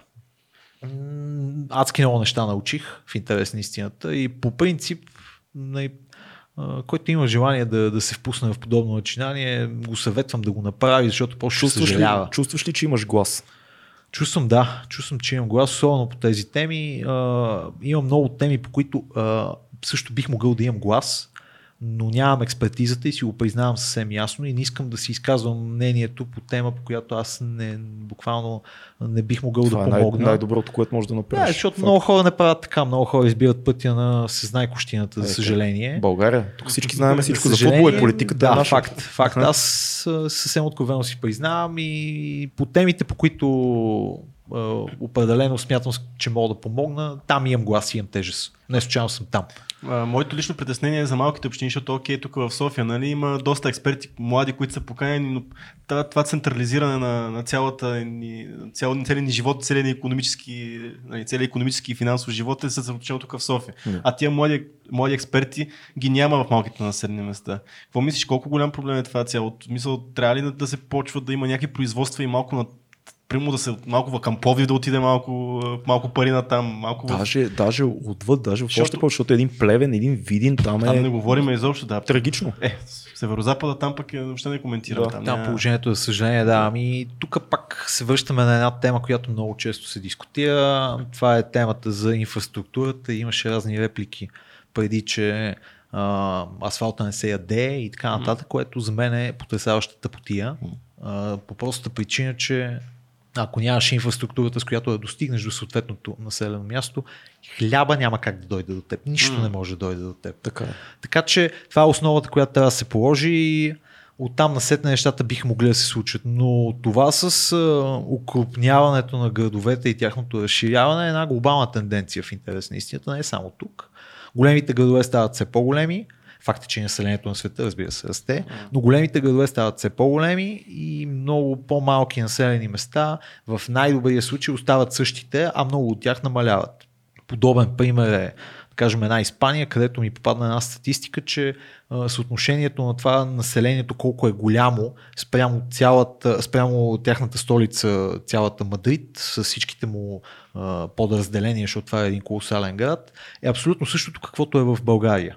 Ние тук имаме приблизително, образно казано, два милиона в София, при население примерно шест и половина, да кажем, нещо такова към настоящия момент, може и по-малко да са в интерес на истината. Но сега, да каза, че има преболяване. Сега покрай коронавируса може и доста хора да са прибрали всъщност, така че може и да са приблизително толкова. Това е, може би, около двайсет и пет процента, около една четвърт някъде в столицата. Подобно е съотношението, да кажем, в една Испания, подобно е съотношението в една Франция, където Париж е нещо колосално. А, така че ние не се различаваме много, много в интерес на истината. Плюс това има много професии, които според мен със развитието на, така и на технологичното общество, в което все повече навлизаме, много професии няма да изискват физическо присъствие в градовете и постепенно хората ще започнат да се връщат към своите това, населени това места. Е, това е много оптимистично. Според мен това, което притеснява много хора, е, че в малките градове се развива една чисто така феодална система на управление, без значение от партията, която управлява. Има един местен, който всички знаят, че е силния, и има едни тотално такива собствени закони, по които това място съществува. И те са изключително корумпирани, силови, и, и това е нещо, което много хора се тревожат и няма как да... няма контрол на това. Има там един местен тарикат и той коли и беси и всички знаят, че града е негов, бизнесите са негови. Да, ти и... ако направиш някакъв бизнес, няма как да просъществуваш, защото да, може да... да. Това е много притеснително. Проблем е, проблем е безспорно е сега да си кривим душата mm. и да кажем, че не е така. Така е, за съжаление, но наистина единствената опора на това, което може да се стъпи, е факта, че професиите стават все по-дигитални, много хора изместват своите бизнеси от големия град София в съответното по-малко населено място. Аз имам няколко такива познати, които са, да кажем, от град като Видин. Дошли са по една или друга причина в София, бачкали са тук, в крайна сметка са развили от такава степен, че вече могат да направят собствен бизнес и се връщат обратно във Видин и продължават да правят един бизнес, който по някакъв начин е вързан или с технологии, или с нещо друго, което им дава досег до целия свят буквално. Yeah. Той си работи от там, от съответното населено място и ако ще феодала да е с е такъв врат огромен, това няма никакво значение за него, защото той работи със света. Това нещо постепенно ще става все повече и повече. Аз така си, така си мисля поне и се надявам и всъщност това Това ще отключи промяната, която, която се случи на отделните, на отделните дано, места. Дано да е така.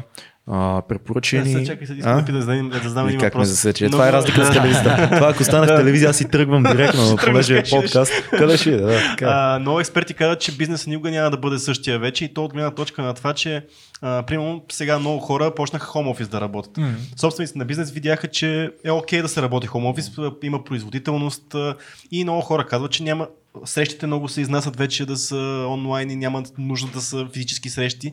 И експертите казват, че няма да, бъде, няма да се променят тия неща, няма да се върне обратно бизнеса. Много офиси ще с намален uh, капацитет да. И хората си работят вкъщи. Какво мислиш за това нещо? Има ли, тъл, има ли тази неопасност, а то даже хубава тенденция според мен? Е да хубава, се... да, от, отчасти хубава, може би извиси от това с каква професия се занимаваш, защото ако си, примерно, да кажем, в творческите среди, аз не знам как се прави, примерно, една песен или един филм, ако ти нямаш физически досег с тези хора, с които работиш. Напълно невъзможно. Според мен е изключително трудно. Вие трябва да вибрирате. Той визира на... по-скоро корпоративния свят. Да, да, да. Корпоративния свят безспорно, особено подобен род компании, които са най-вече в сферата на технологиите. Да. Там нещата се случват. Те така или иначе се случвали mm. на много места по този начин. Сега просто малко по-усилено. В това няма нищо лошо. То предполагам, че моделът ще е някакъв смесен mm. от тук насетне. Няма да е само едното или само другото. Той в образователната система всъщност ще се случи по този начин. Проявленията са такива. Сега ние довършваме учебната година в един дистанционен формат.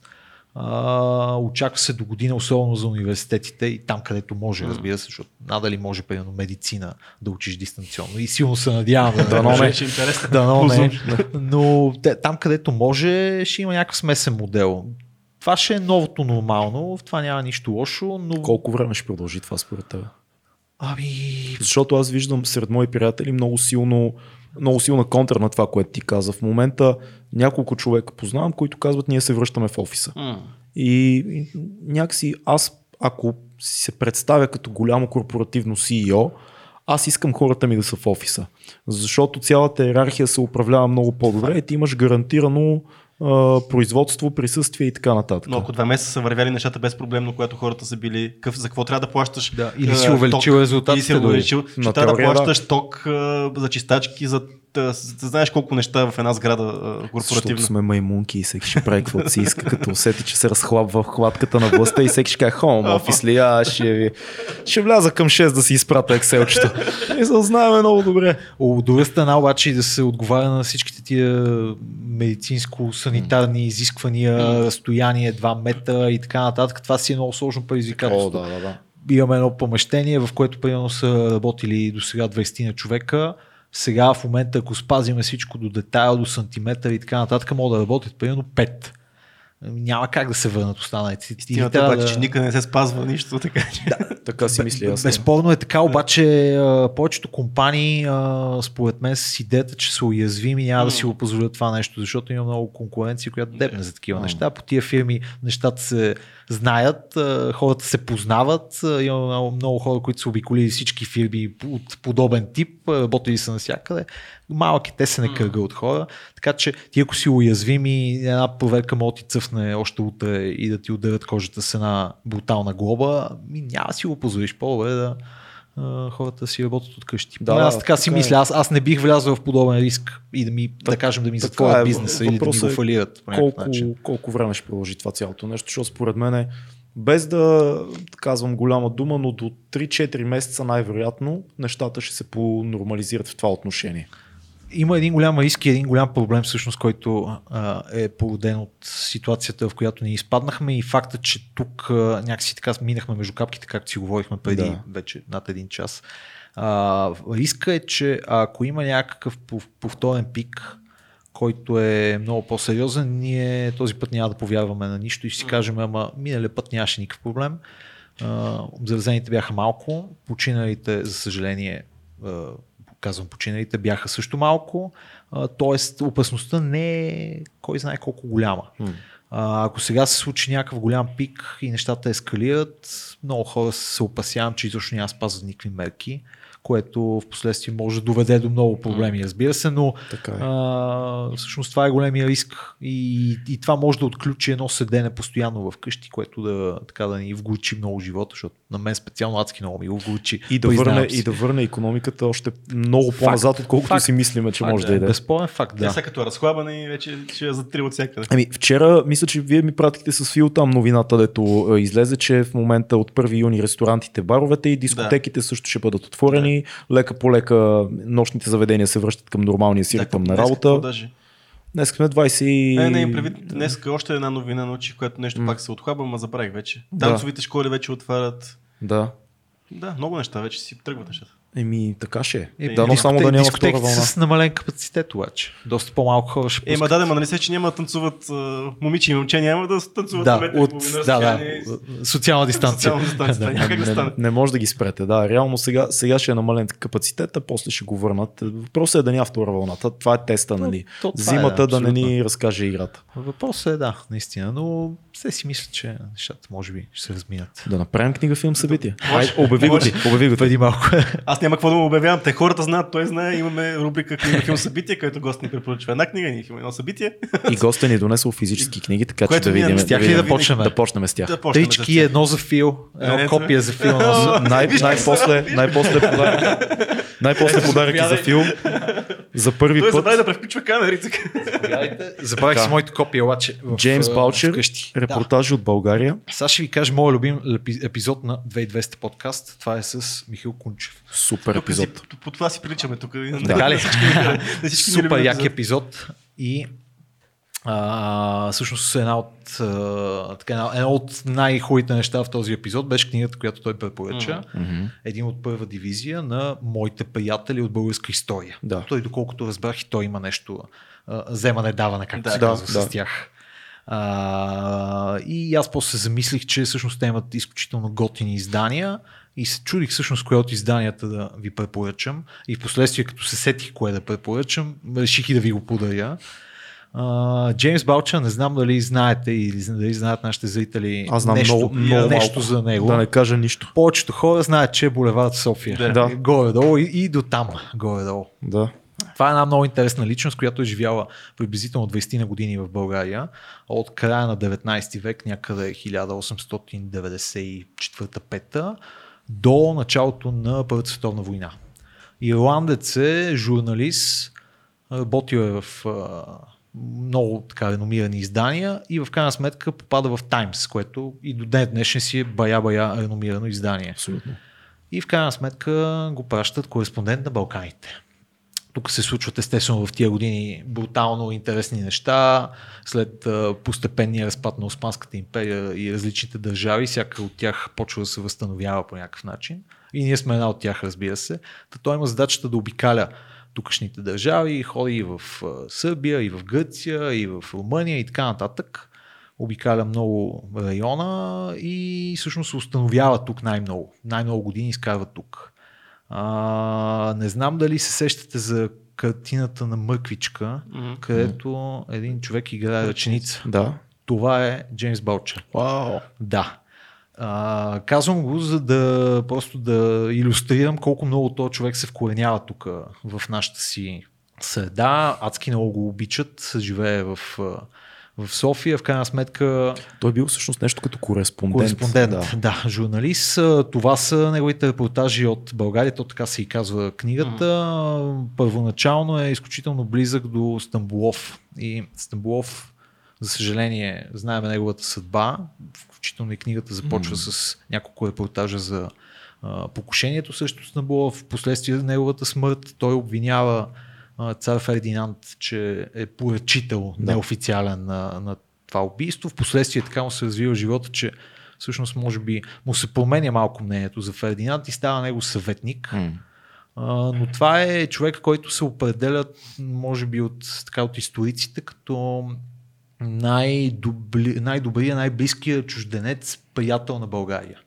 Тия двайсет години, които той изкарва тук, тотално променят неговата визия за Балканите и той става защитник на българщината, ако може така да се каже, за предзападния свят, което в тия години е изключително ценно като, като находка, защото много от страните, най-вече неговата Великобритания, по-скоро гледат като към Турция, към Османската империя, да. Като основния костук на Балканите и това е коза, на който трябва да се заложи чисто геополитически, за да може нещата... Заради мащаба. Заради мащабите, да. Разбира се, заради влиянието, заради много, многовековната история да. най-малкото. Та този човек защитава българщината и има много интересни репортажи тук по отношение на това как успява да по някакъв начин да промени мнението. Той също по, по време на Балканските войни е нещо като А, как да кажем, пратеник на българското правителство, за да преговаря с останалите правителства тук на Балканите. Mm. Много интересна личност, препоръчвам на всички да, да прочитат книгата. А, за съжаление, деветстотин и петнайсета година, поради факта, че ние Първата световна война, естествено сме в другия лагер на Германия да. и на Австро-Унгария, той, бидейки ирландец, а, трябва да напусне страната, защото все пак сме в война. Но в последствие идва тук на някаква визита, ако не се лъжа, доста краткосрочно, около една седмица и съдбата си знае думата, почива тук. В крайна сметка е погребан в Рилския манастир, което е неговото, до Рилския манастир, което е неговото любимо място в България.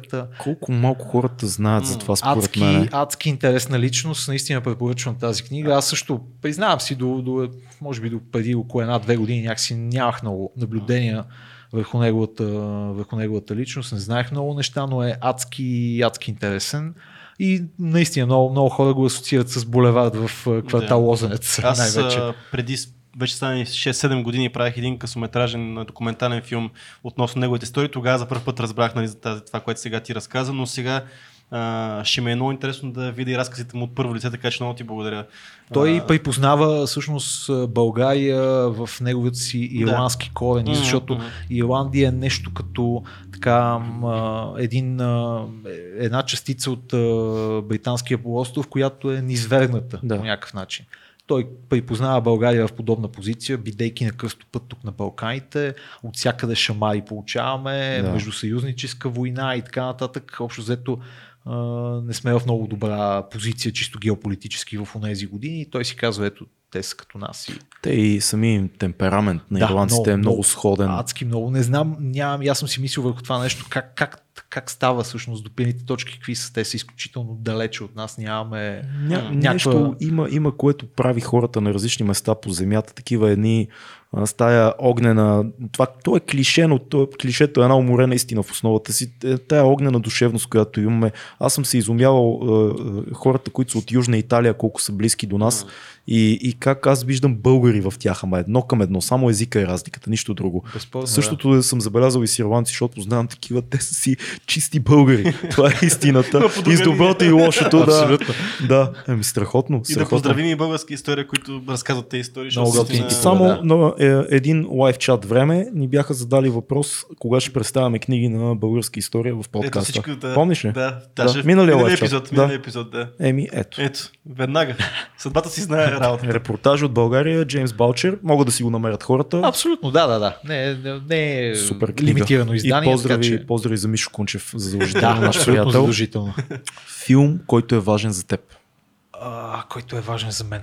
Сложен, сложна задача. Аз си бях приготвил в интерес на истината един филм, който гледах в преди може би пет-шест дни. Mm. И ми направи изключително много впечатление. А, аз може би така понамекнах в рамките на разговора, че много обичам планините. Mm. Филма се казва Планина. А, може да бъде намерен в Netflix, Mountain. А, американски е а, и е документален. Mm. А, интересното при този филм, в интерес на истината при него няма много реплики. А, интересното при този филм е емоцията, която ти можеш да придобиеш на база кадрите и предполагам, вие ще го оцените дори и повече от мен, чисто режисьорски и от гледна точка на монтажа. А, брутално направен филм, изключително красив, mm. чисто като продукт, когато го гледаш. А, разказва историята на всъщност на един човек, който така обича планините. Аз всъщност оттам тръгнах, защото се припознах по някакъв начин в, в това нещо. И неговия досег с планината и защо той ходи в планината. Да.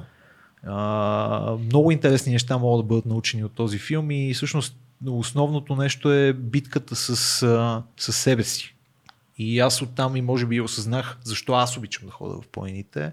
Uh, това е едно, uh, едно постоянно желание за някакъв вид градация, която ти не можеш да придобиеш на ежедневна база в работа, в семейни отношения, в приятелски отношения и така нататък, или поне е много по-трудно и много по-времеемко, но там в рамките на един ден или на няколко дни и така нататък, зависи какъв тип екскурзия си, си предприел, ти можеш да градираш в своите възможности. Всъщност това е една от причините аз много да последните няколко години много да тичам.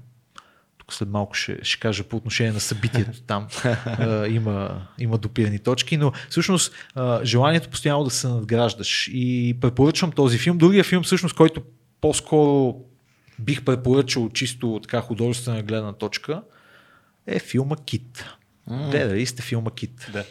Сещам се, аз да, разкажи за... за български филм от хиляда деветстотин и шейсета... Класика. Да. шейсет и четвърта ми счевеше. Там някъде, да. там някъде. Обаче не излиза от начало, mm-hmm. няколко години и впоследствие го пускат. Води се с сатира, ако не се лъжа, някакъв вид комедия. Само че в този филм е а, събрана а, цялата... цялата ирония на четиридесет и пет годишния строй. Една, една от най-добрите а, а, политически сатири във филм е това нещо. Абсолютно. Просто е убийствено. Брутално качествено направен. Разкажи съвсем леко сюжета. Съвсем да. накратко. А,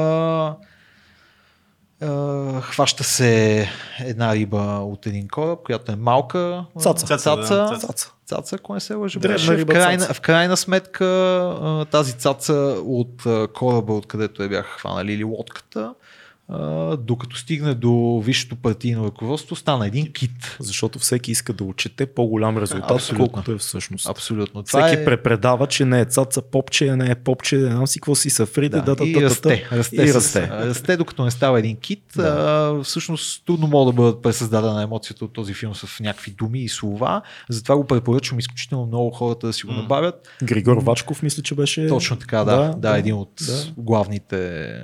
главните герои, персонажи той, той успява да пресъздаде. А, аз не обичам а, торентите, а, изключително много, даже да не кажа, че ги презирам, но за съжаление а, няма къде да се намери, освен в торент сайтове. Мисля, че и в YouTube го има. Наскоро май ми попадна, мисля, че го има за свободно гледане в YouTube филма. Може да се намери много е лесно. Същия принцип. Да, приблизително да. да. Ми, то, този то, филм да, къде да го гледаш? Няма и как, да, да, няма и как, не, със сигурност не се излучва по кина, надали има да. някакви цифрови носители, на които е записан. Така че го препоръчвам изключително много този филм и ще ни даде, ще даде на нашите зрители и слушатели на сериозна представа за това всъщност как работят тоталитарните общества. Гледал ли си преброяване на дивите зайци? Да, на Еди Захариев? Да, но за съжаление доста отдавна, може би да. преди петнайсет на години, не съм сигурен дали помна също, детайли. Също страхотна да. политическа сатира там. Големия Ицкофинци се работи като такъв специалист по а, популацията на зайците през соца и отива в едно село да изброят зайците и целият филм е много забавен, защото той трябва да убеди селените, че трябва да преброят зайците. Как броиш зайците? Нали? Цялата тази идея е безумна и селените много така прагматично си казват, това е безумие, обаче да, да, да, отиваме, ще ги преброим и тръгват и просто се напиват под едно дърво. Така свършва цялото начинание, а той е много сериозен, въпреки че докато гледаш филма, виждаш, че дори и самия той всъщност е просто един, а, един не счетоводител, ми един а, администратор, който знае, че е безумно, но си създава впечатление, че е много сериозно да преброим дивите зайци. Аз очудвам, че всичките тия филми са били пускани изобщо да. тогава. Не знам как се е случило. В тази линия, между другото, за Еди Захариев, аз пък ще препоръчам а, и Господ слезе да ни види. Mm. Така и той там е една много абсурдна история. Един чужденец от Франция идва тук, се запознава с... Започва се пътешествие отново ицкофинци, от влак се започва стигат до едно село, Кестен. А, толкова много истории, а, толкова много интересен. Отново, а, против, в един момент а, кмета на селото е и, и даскала, и попа, и какво още беше, и в един момент потече вино от чешмата, защото да. в, а, а, свързаха, искаха да пуснат в а, каците с виното, да пуснат вода малко да го разредат, обаче нещо стана и се обърка и пуснаха в, в водопровода, пуснаха вино. А помниш ли Вилна зона? Ей, да, да, е, е, филм. Да, да. Между, другото, между другото, баща ми е бил първи асистент режисьор на Вилна зона, казвал ли съм? Не, не си ми казвам. Да, да, работи с Еди Захариев там. Е, такива хубави филми. Жестоки филми. Еди Захариев е огромен просто. Наистина, българското кино бе, от онези години е с mm. много сериозни мащаби. Аз, да. аз съм много фен в интерес на истината. Гледам го така с лоишко око, разбира се, не експертно. Като вас, но... то, те хубавите филми, аз все повече да, и повече си мисля, че ти не трябва да си uh-huh. кинаджия uh-huh. или критик, за да достигне до тебе филма. То това е, киното е масово изкуство, каквото mm. и да се говори. Най-хубавото нещо е, когато един филм работи на всички нива и той може да се гледа от всеки и едновременно с това и хора, които с това се занимават, да си кажат супер филм. Тоест Безпорът, имаш да. леарите, това е произведение на изкуството на всички нива.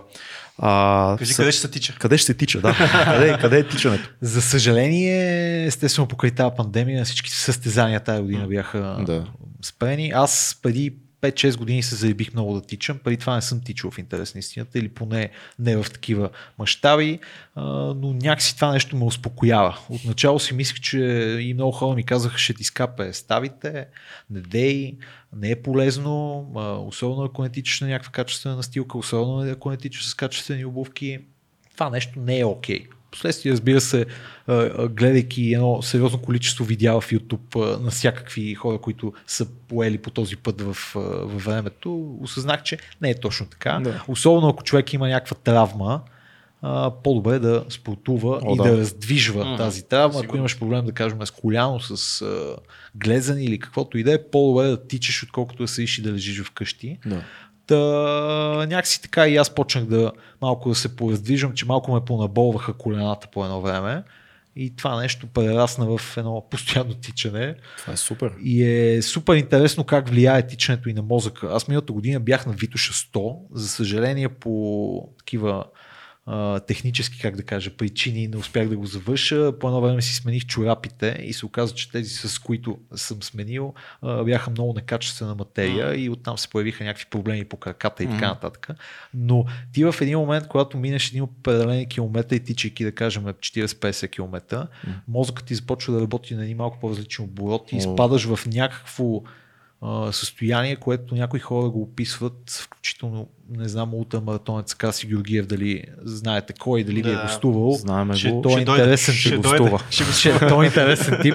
Той ми е обяснявал, че то особено, защото той е тичал примерно двеста до триста километра нон-стоп, изпадаш в транс в един момент. Ти просто изключваш всичко отстрани. Дейвид Гогинс говори за това много. Да, да, да, изпадаш в някакво състояние, което е близко до, включително до съня, по някакви mm-hmm. такива показатели, и е супер интересно. Ако човек просто успее да навлезе в дълбочина, аз доста време ми костваше, естествено, да успея да тичам чак толкова много mm. километри. Отначало всеки стартира с един-два километра и така нататък. Колко тичаш в момента? Нормалното за теб?